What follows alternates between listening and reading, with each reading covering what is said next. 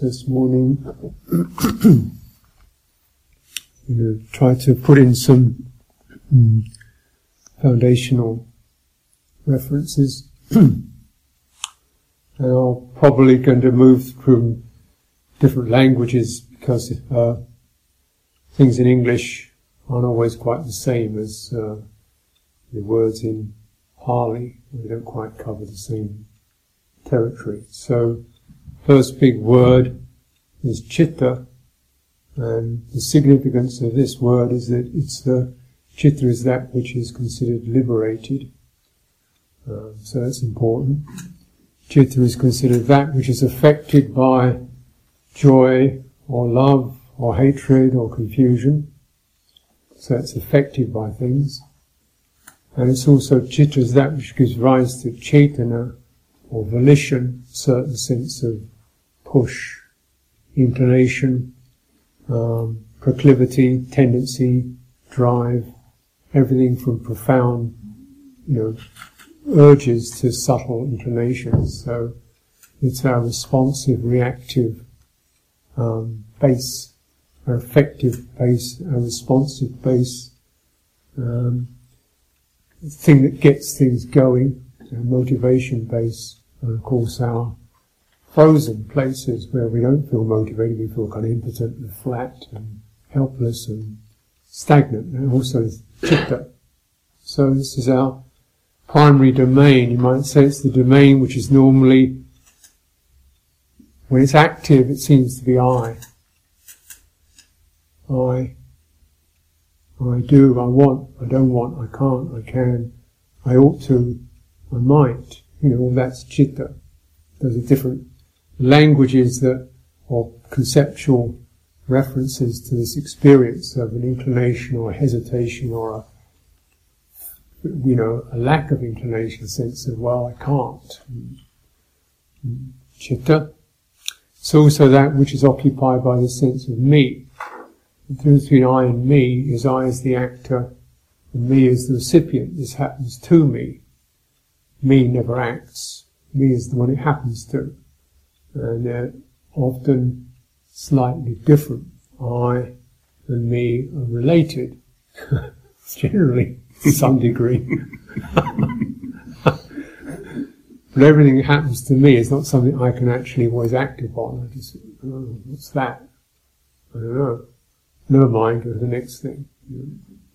So, me is receptive and I is the active. When you, when you contemplate those references, you can probably, if you're really honest about it, recognize not all, my activities are really strongly, clearly conscious eyes. They're just kind of blurred eyes.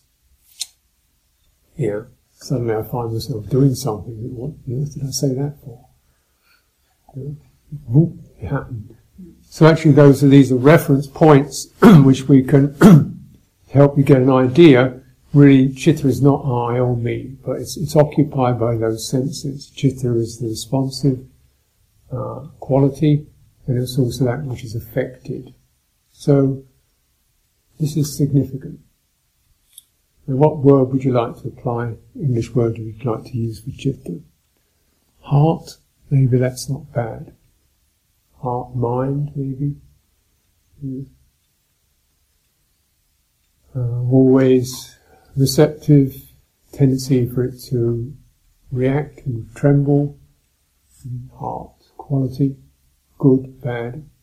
It gives rise to skillful and unskillful responses. And that lays down what's called karma.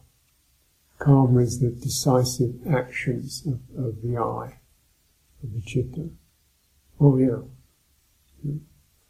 And me it's called the old karma, that which happens to me. And the third aspect of it is myself. Myself is the residuum of all the me's that have occurred. Oh, that's me, you know, as some kind of permanent entity. So often some stuff is almost frozen in place or locked in place, habituated.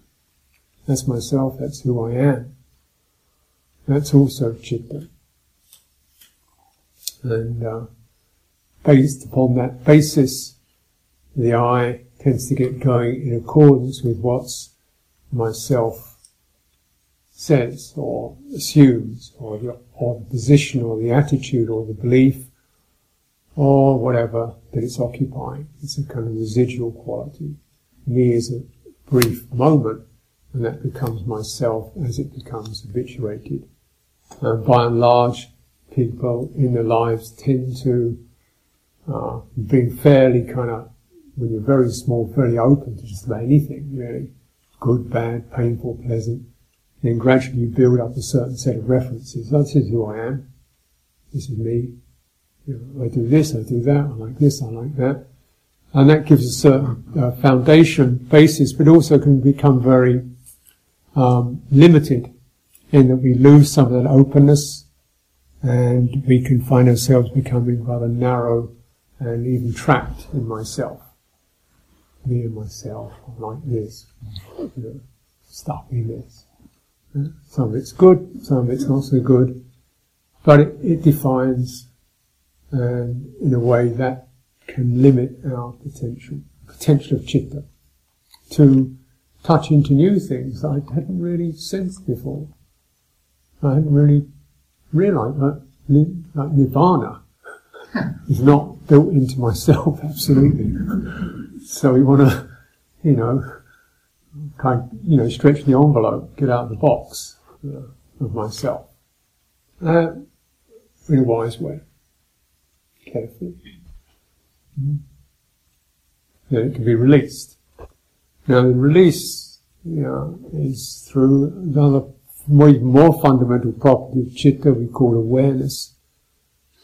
And I like the word itself. It's awareness is well, awareness is the, the basis that, whereby we can experience anything. Anything that happens has to be experienced. The only experience by being aware of it. Right? You can be aware of feeling confused, happy, bright, mind states, thinking a lot, not thinking, uh, sublime, loving, so forth. And awareness is a, is a fundamental basis for existence. If you're not aware, you don't something, it doesn't exist for you. Right? And of course, myself tends to limit what I'm aware of. I, I see things through my eyes, through my references, through my lenses, and they are limited. So essentially, we're kind of broadening uh, our access to awareness, being aware of perhaps subtler things or uh, less consciously verbalized experiences. This is chitta. So anyway, it covers everything. Awareness, you know, everything we experience is awareness, is held in awareness. Uh, and uh, that operates through these three, or covers these three, what I call three domains, or three levels, or three territories. One is the body territory, one is the heart territory, one is the thinking mind, conceptual. So conceptual, emotional, and what I'll call um, somatic, embodied sense. And if you contemplate or give a few moments to considering, um, you know, how human being develops, first of all, no concepts at all. In a womb, yeah, just basically, this, it's, it's aware. There's a very, you know, uh, an embryo has awareness. Uh, it can be, uh, they can, you know, do things to it and make it aware that show that it's responding to experiences.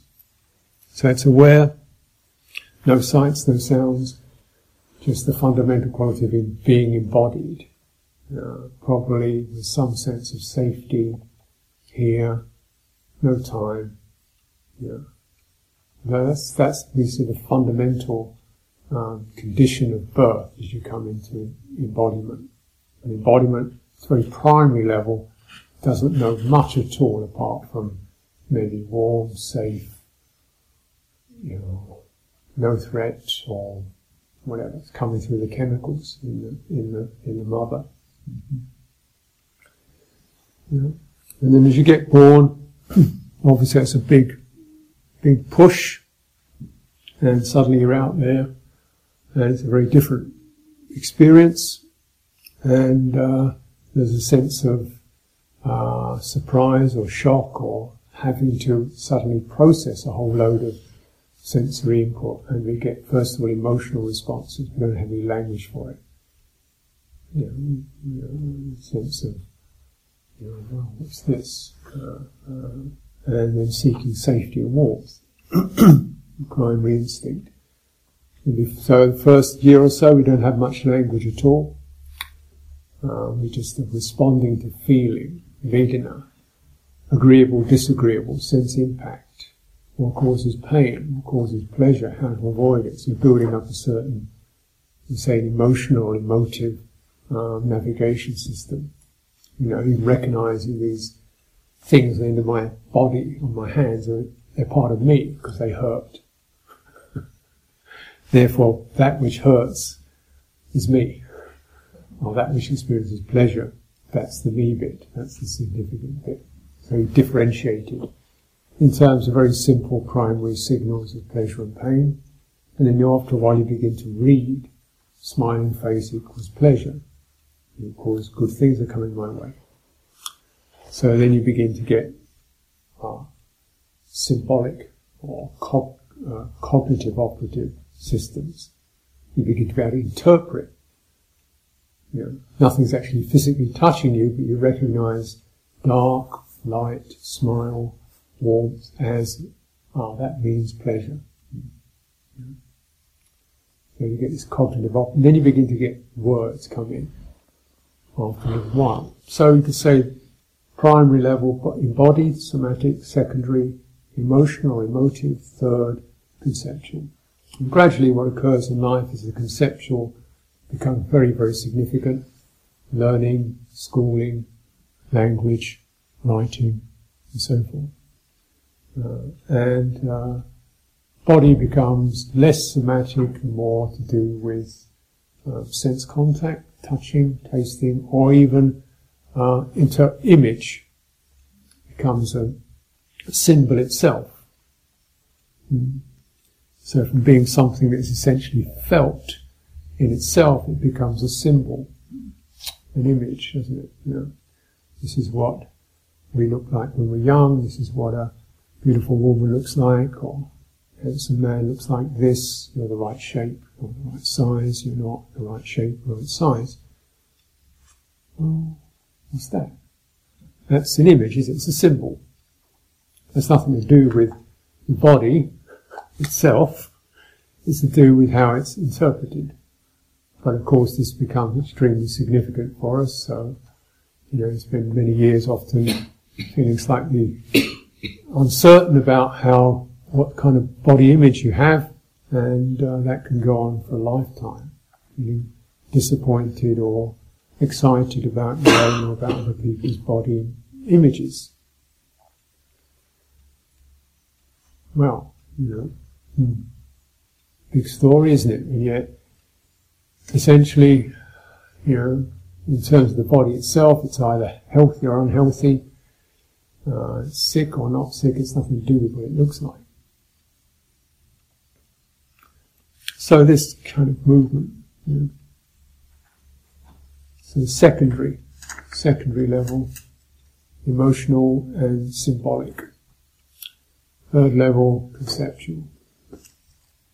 And those carry big, big um, grades in them to be conceptually bright, sharp, quick performance comes in. So these three domains and uh, but they're really not. They're kind of three levels of the same domain because they all affect chitta. They all affect awareness. Covers them all, and they will. Because of this, then what is uh, experienced on symbolic level, like you know, you don't look very good, can be also transferred into a bodily experience of feeling nervous or contracted or awkward or, you know, in your body. And so these things can resonate. As you all know.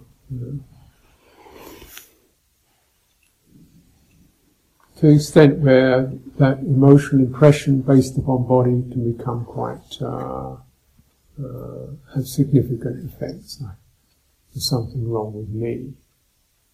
Because me is the result of that which is experienced. If I get told or rejected or told there's something wrong with me, I don't really know what that me is. To receive that impression of the of the rejection or the dislike or the accusations of another person. That symbolic image impression lands here, and it lands also not just as an emotion, but also goes into the embodiment. Mm. We feel withdrawn, we feel hunched, we feel nervy, we don't feel safe or grounded. Or we feel safe and grounded in less and less situations. So these three levels do affect each other. Often what's said conceptually is felt emotionally and lands somatically. Hmm? So somebody calls you an idiot, that's a word, and you feel that emotionally disgraced, left out, rejected, and that has a certain sinking effect in the body, particularly if it's repeated, rejected. So these three all do line up.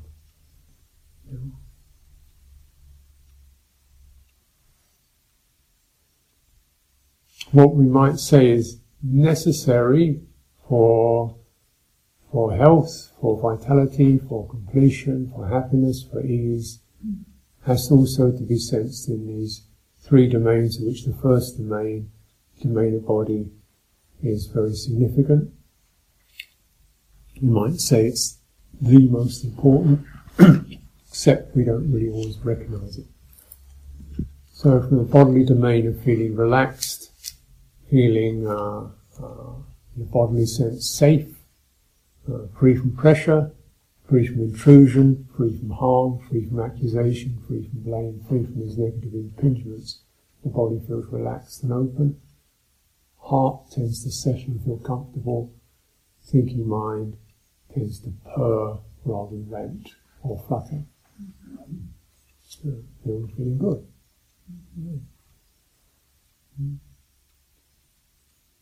So at a very basic level, I might say the fundamental signals for embodiment is safe.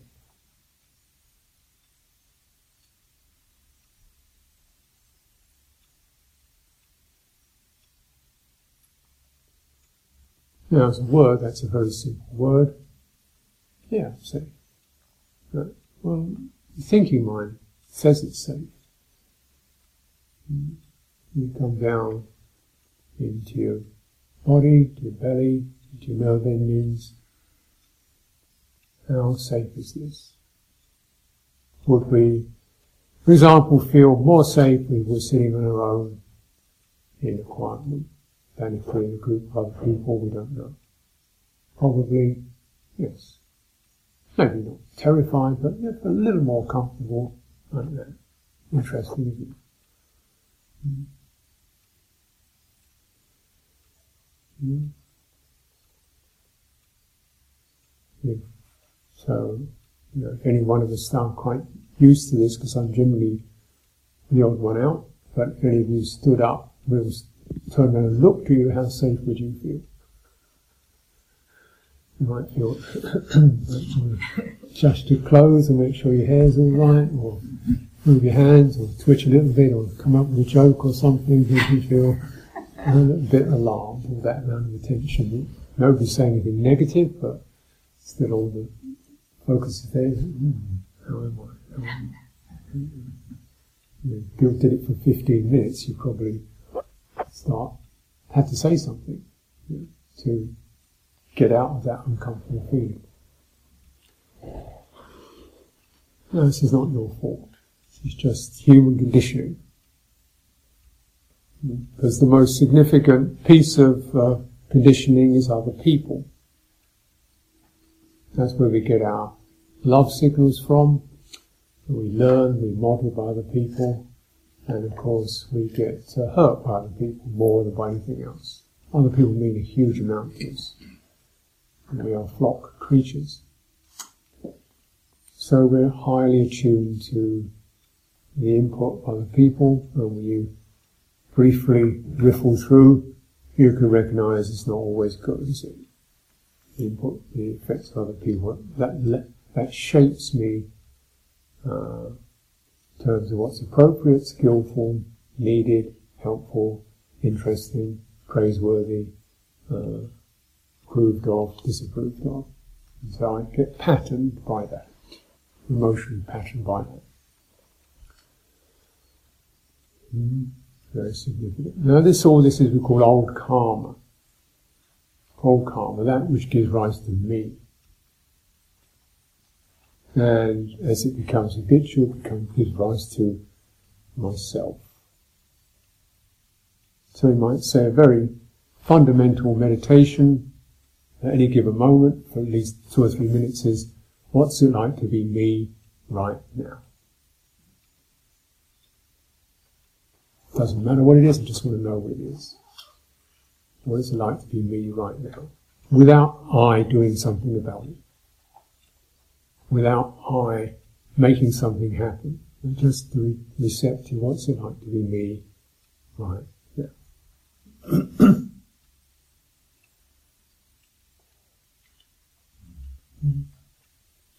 we might notice a certain shifting, some of it's process of inquiry, some of it's just the restless, what's happening? I mean, I guess it's okay.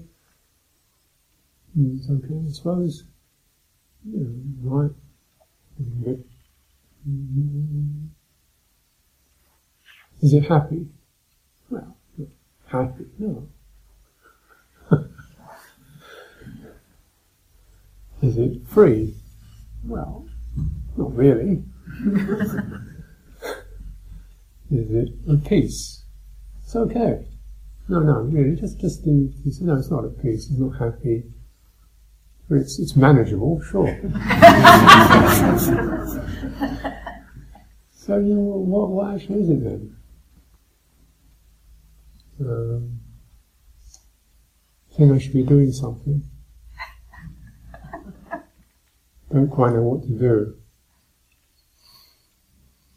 Something, do something. So that do something. Why? So that I will feel better, presumably. So what's that? What you can do is to make you feel better.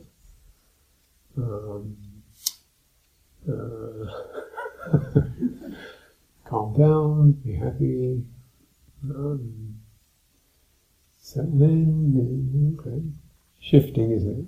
Shifty, shifty, shifty. So that the me sense is the shifty, unresolved sense. Mm. It's old karma shifting around, and it necessitates, it asks for fresh action to improve the state of being. Old karma, myself, me, maybe not miserable, but just somewhat incomplete, therefore triggers, oh, do something. Just shift your shoulders, breathe in, breathe out, meditate, whatever, do something, fresh karma. Old karma triggers new karma, action. Action, karma, gives you a result. Do something, something else happens that I'm with, that I am. How is that? It's okay, not bad, but is it? Well, that's not complete either. So more calm is needed, more action, go deeper, go quieter, go happier, uh, get rid of that pain, uh, work with that discomfort, maximize the positive, more calm. What does that go to? Old calm. Old karma, new karma. merry-go-round, musical chairs, running round and round. Calm.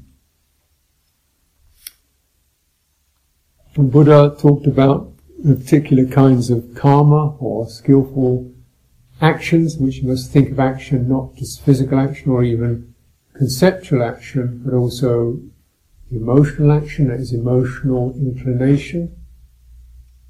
We might say heart inclination, such as to calm, or to brighten, or to inquire, or to, know, not, these are not unskillful, but some sort of action.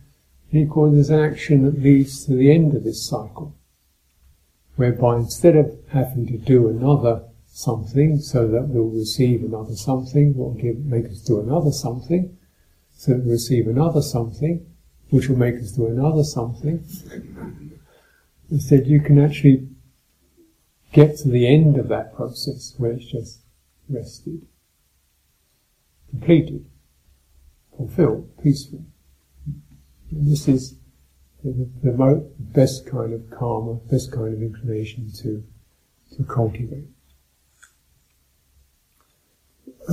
now, as we can see, uh, just in that map, clearly karma operates in terms of time.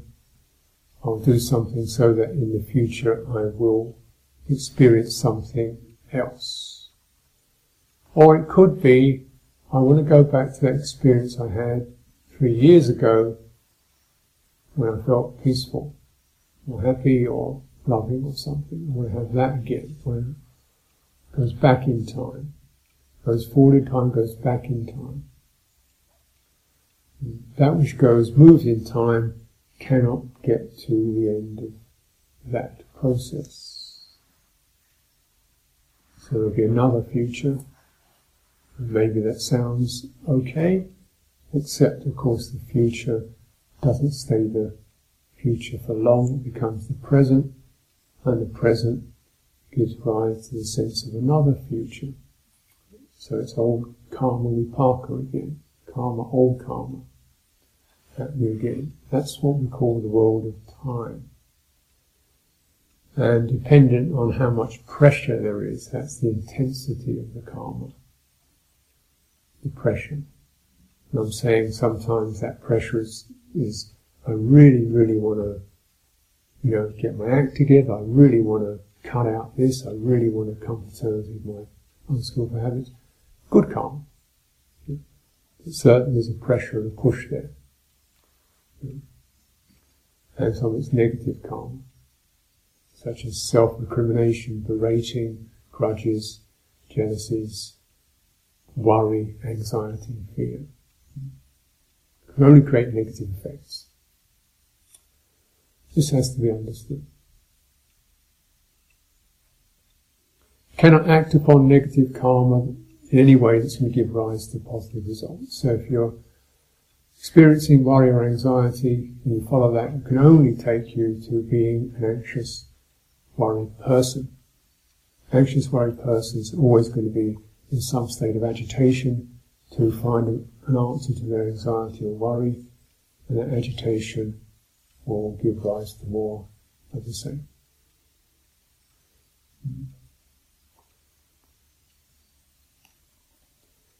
So, what's the key? What's the way out? What is the experience of karma? Where is the agent of it? Where is the recipient of it? Where's the I? Where's the me? Where's the sense of time, future, results, past? It's fundamentally in the heart.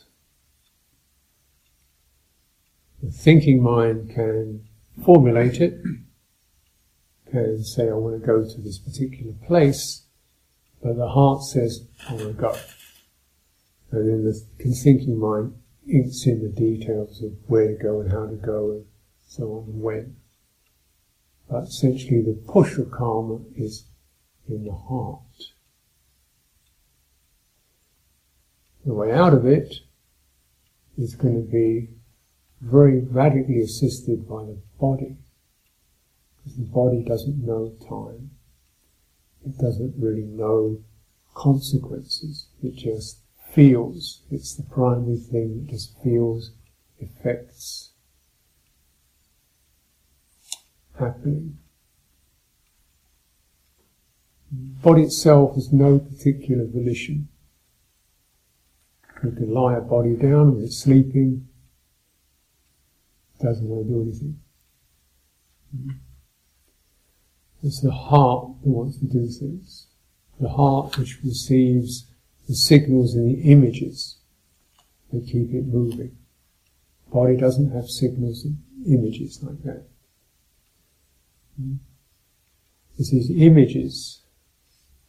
When I say images, they're not just visual images, they're heart impressions of what I should be, what might happen by the end of Tuesday, uh, what the winter's going to be like, uh, how what my mother's like, living in the other side of the country.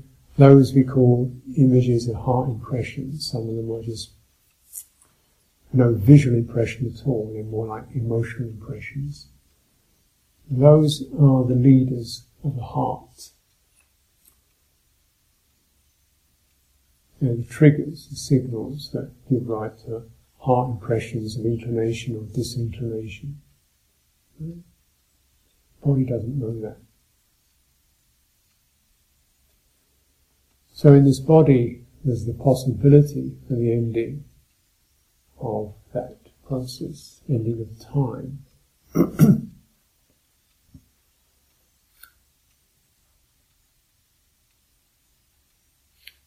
experiences agreeable and disagreeable feeling, certainly. There's no impression of the future, or should be. There's no regrets, no grudges, no just experiences now, disagreeable, agreeable feeling. There's resistance to that great disagreeable feeling, but it has no um, future to it.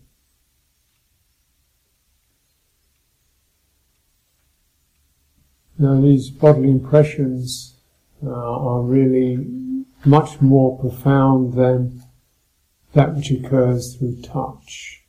So you may think, when I describe the body, you may very well think, assume that I mean the, physical system that you can see with your eyes.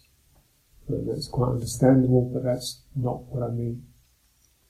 Now that's part of it, but the main feature is what we might call your sensitivity, your bodily sensitivity, and it occurs both through physical contact, but also through more fundamental somatic impressions such as safe, tense, open, light, uh, expansive, contracted, numb, closed, shaky, stirring, bright.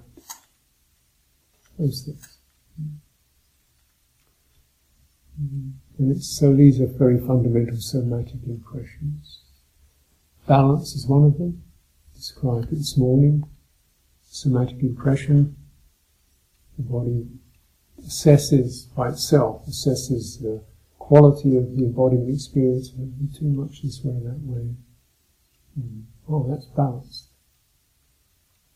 Mm. That's a somatic experience.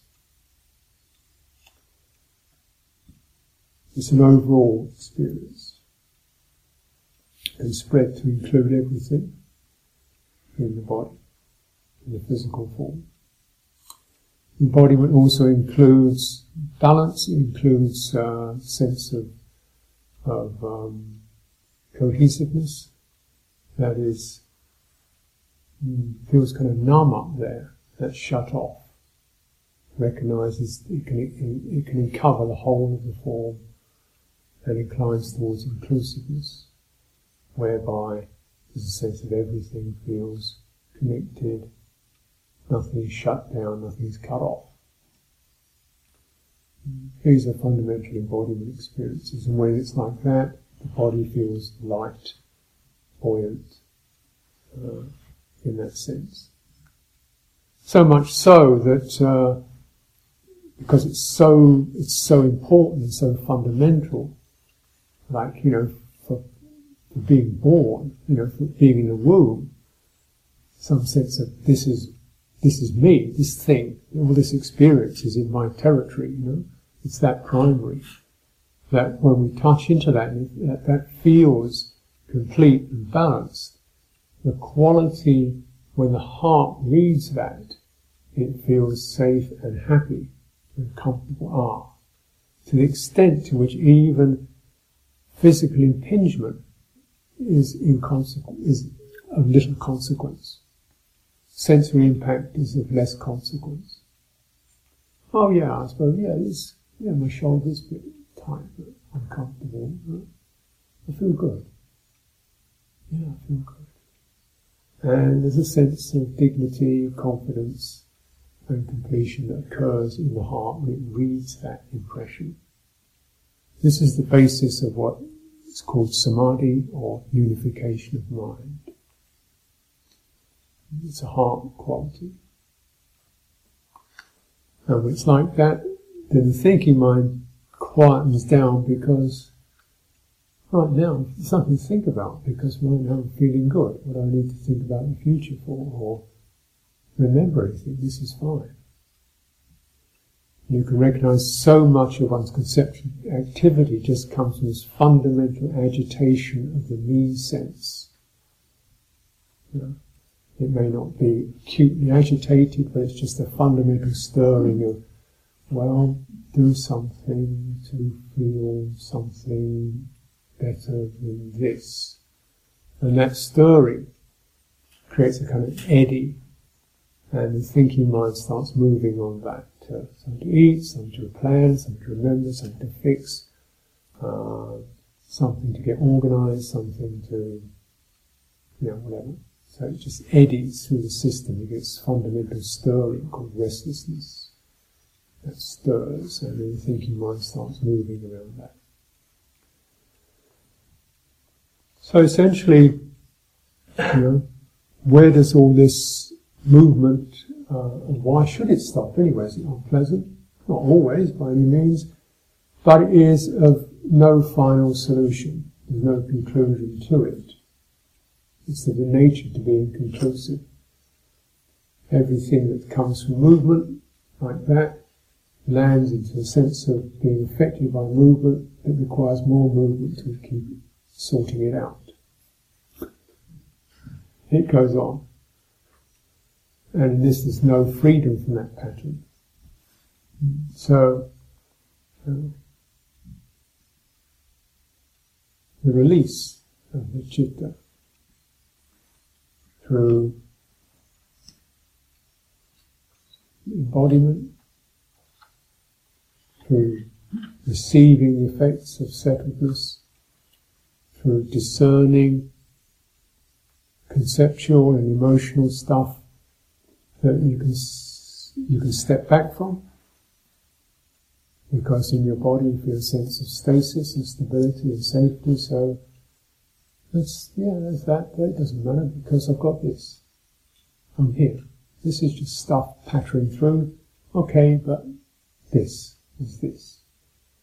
Therefore, this other stuff, we're not putting more input into it. We're not worrying about it. We're not trying to suppress it. We're not planning it. We're not organizing it. Just steaming it off, you might say. Therefore, doesn't land on as a me result Therefore, the karma ends. Fresh karma doesn't land or it fades out. It's not laid down as a foundation for future action. This is where it ends. Now it's, you know, we can use terms like letting go and non-attachment and so forth. These are concepts. But all concepts are tertiary, they're not primary, not even secondary, they're third. Therefore must be treated with considerable suspicion. know, some, yeah, they're generally saying good things, but they're not necessarily going to the place where those good things can be actually fulfilled. They just wrap around in one's head, causing more movement. Concept that doesn't go to the right place is useless. Hmm? It doesn't go to the, it doesn't go to the right place. There's not much point in having it, except maybe to keep indicating, you know, this could go to a right place, but where is it? And unfortunately, this is, for most people, is quite a considerable disconnect between the conceptual experience and the somatic experience. Again, this is not to be critical or fault finding, it's just the nature of our human conditioning. We are highly, highly tuned and developed to conceptual organization. Our culture is based upon it. Our lifestyle is based upon it. Based upon profound and strenuous degrees of conceptual organization. When you get so much energy going to that, eventually, you know, you can't cover all the bases, so the body drops away. Yeah, I mean, it's a kind of meat on stick experience. You know, you know, it's there, sort of. Uh, hands are there, feet are there to do the appropriate things, but somatically becomes more and more, less and less frequently accessed, and therefore more stupid. less, less, less acuity, less sensitivity to it. And particularly, of course, if people, you know, do substances that, that, that negate or numb or completely confuse the body chemistry. Mm-hmm. So, in, you know, just to, as a simple piece, because I'm talking conceptually, uh, just the mottos, slogans you can, I, uh, well, I encourage you to bear in mind. You can't let go unless there's something else to let go into. In other words, you can't jump off the pole unless there's a safety net to carry you. You can't let go of your thoughts until you've got something else you feel held by. Uh, you can't relinquish an afflictive emotion until you've got something that makes you feel safe and happy and comfortable. Therefore, you can, because that afflictive emotion, that repetitive thought process is no longer necessary. It's not a question of preference, it's a question of necessity. If you had preference, I'm sure, if you could choose and prefer what state of mind you'd be in, you would not be sitting here all this stuff. You would have sorted it out by now, because we all know exactly what we want. Happy, peaceful, loving, warm, contented. Mm-hmm. Constantly. but we couldn't do that. Why? because the necessities, the conditioned necessities, know, they appeared necessary because we didn't have access to a place where they were no longer necessary. Because of this sense of myself and me, which is this constant stirring of incompletion, it was necessary to do something to make it feel more useful, competent, pleasant, agreeable, so forth, to me or to somebody else. So there was a necessity to do that so that hopefully in the end I would feel accomplished, complete, happy, approved of, and confident. But it didn't work, so put more effort into it. And so on. So, yeah, did that didn't work, so just try another thing, another parlor trick, and put more effort into it to get that, and you don't get it because you're operating the same process, you know, conceptual emotional process, getting stirred up, trying to figure out what to do about it, doing something, gives result, that was okay, but need just a little bit more.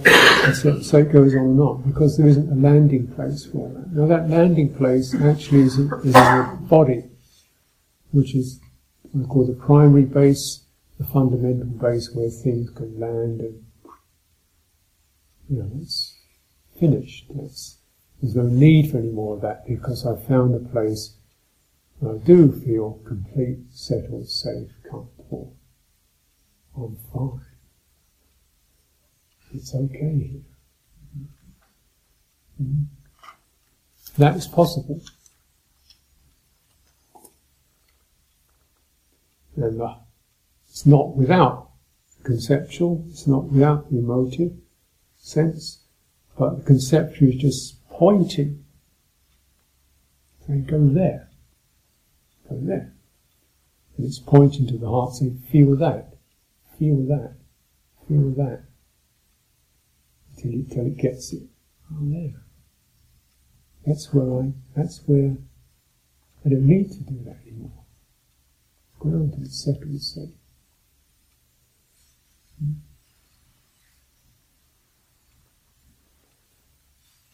So these three domains, citta, the awareness that senses all of this, even though it's not very clear what it all is, even though not all of it can be translated to conceptual understanding or models. Some it's intuitive, some it's imaginative, some it's kind of vague hunches and feelings, some of it's kind of on the borderline between emotional and body sense, like feeling kind of edgy or kind of precarious. What's that? Feeling new place, not entirely certain, not yet settled. Is that emotional? Is it a body sense or a bit of both? It's a territory there where they blur. And then you come through time, through practice into, well look, right in here, somewhere, there's a place we call here, which is not about this building or this state or this country. It's a here that's always here. Where if you go, here it is. That's your safe place. It's the only safe place, really, ultimately safe. The rest of it, you know, was what tornado shelter downstairs. Gracious me, it looks like solid, doesn't it? Building should be okay here. Tornadoes, oh goodness. But when a tornado hits, I'll still be here in my here-ness. That's for sure. Until it's finished. If it finishes. So that here-ness is the aspect of truth we call presence. Because it's true. It may not have a lot of conceptual answers to it, but you know, yep, that's true. It's here. What am I going to do? No, no, what I'm going to do about it is, is moving away from here, isn't it? How can I get to be more here? No, that's moving away from here also, isn't it? All that movement. What we might say, there is a movement that can incline towards here, which is just that simple process of inquiry. Where am I? What is here? What's and how is it? Where's the safe place that's always here? Beneath or behind, or wherever you want to put it, these thoughts, these moods, these sensations. Mm. And the beauty of that here is the here is a given. You cannot do it. You don't have to do it. You don't have to create it. You cannot create it. You cannot, it's a given. It's the fundamental given of birth of citta. You're here. Because it's given, because it doesn't need anything to be done to it, calm stops. There's nothing to do about that.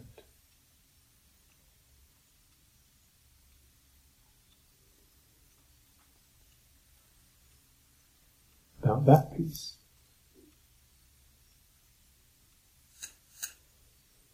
This is not the end of the story. But it's giving us a reference, perhaps, I hope, to acknowledging there is a kind of an action, penetration, inquiry, sensing, attuning. There's an action that leads to the place where action is not needed. Because it's not needed, then, because of that, letting go, because you don't carry what you don't need. This is fundamental safety, fundamental healers. You touch into that. This is our entry point. It's not the end of the story because there are many, many, a whole rainbow of strands of pieces that are forgotten, that have to be remembered, that have been buried, that have to be revealed, that have been um, uh, never been properly accessed, that have to be accessed in order that they can come back to here and finish their story, their lamentation, their withdrawal, their clamour. But you have to find a place for them. Without this, you just go chasing those things around, like running around chasing bats around a barn. They just keep fluttering away in the dark. You never get them. Mm-hmm. This is the place where they can roost and dissolve.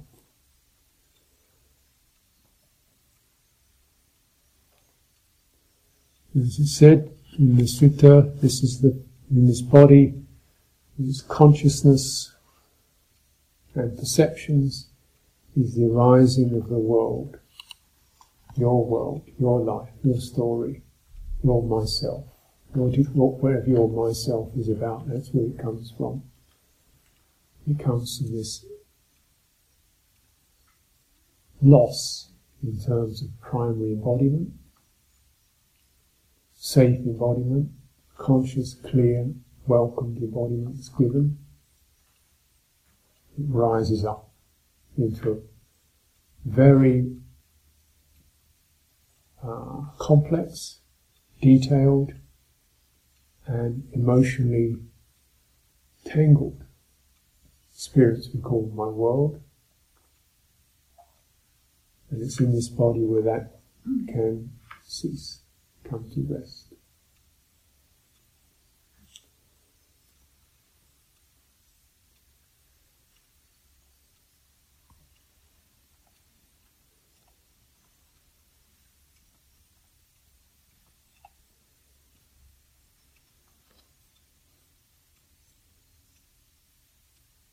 For our primary meditation mudra, mudra is normally a hand gesture, but I'm using this more figuratively. You consider this whole physicality as being like a gesture, like a hand gesture. It's not just physically what it looks like on the skin, but is it like a settled, you know, like a hand that's got its on the floor, firmly held, palm open, that's the way your body should feel. That's the way you want to cultivate it, like it's hand rested down with the palm up. It's got support, it's open. If it's all twisted up, you need to do some stuff to shift that. if you're holding it up, no, it's got to find a place to rest. Yeah. Rest when it rests it really rests, it naturally inclines towards opium because why? If you're rested, why do you want to hold yourself in a tight way? You're rested. Now we can cultivate this sitting, we can cultivate it standing, we can cultivate it walking, we can cultivate it lying down. And they have different qualities to them. Cities give you a much more this is optimal, of course, brighter, more concise energy, because the upright position, certain sharpness, brightness to it. Walking gives you more flow. Naturally, it's mobile, it's motile movement. Standing is going to emphasize the sense of the overall quality. Right, right down. Sitting, you tend to lose your legs a bit. More back, torso, head. With the uh, standing, you also lengthen your body pressure down into your feet. And you want to make sure you really do that. So, you know, your legs should be 60% at least. And the rest of it's just, you know, so you really get the sense of a balanced position. Grateful experiencing balance and also space around you because you know, the rest your upper body is relaxed. Reclining is good for the sense of really safe, like trust, like you just lay yourself down and uh, open. Um, primarily, people generally want to do reclining either on their own because it's a very vulnerable position, very open position, or in the back of a hall somewhere. Um, and can do reclining meditation. Naturally, a, the, the problem with it is you tend to can fall asleep. There are worse things than falling asleep, it. Uh, but uh, as you go, it's quite beautiful because it can allow you to be conscious in a, in a quite soft and vulnerable way. Nobody does a lot when they're lying down. It's generally a place where you can get the sense of rest and letting your chest open up. You know. So they have different, these mudras have different um, benefits, and of course they have the disadvantages. You know, say sitting position can feel tough in terms of your musculature, spinal damage, shoulder cramps, and so forth. You know, uh, walking, you can get distracted through your eyes. That's the problem. Walking, you would have your eyes open. If you're walking, you want to keep your eyes so that on low beam, you're looking down, and also with walking, tendency can be so built in. We're walking to get somewhere, then you lose the here-ness of it. Walking, remember, you're not walking anywhere. You're just walking into the space half an inch in front of you. it doesn't matter how fast you walk, as long as you keep that sense of, you know, really touching the space in front of your body as you walk and feeling your body moving in that space bubble that's around you. Don't walk as if you're walking 15 feet ahead of you, walk as if you're walking one inch at a time ahead. Then you stay, you keep the here, that's the balance. It's easy in walking to go into there and how long you go back into space and time again. And therefore it gets agitated. Move back into here, no time, it's peaceful. It's a lovely flexing movement. So these are mudras for you to practice. Um, getting familiar with them. Um, we can, of course, and in due course of time, depending on how things go, we can add refinements of attention within that, particular details that we can focus on, which will support our process of inquiry and penetration and uh, deeper uh, settledness. But for now, you probably know some of these anyway. But for now, cultivate in line with any of this that's been useful for you.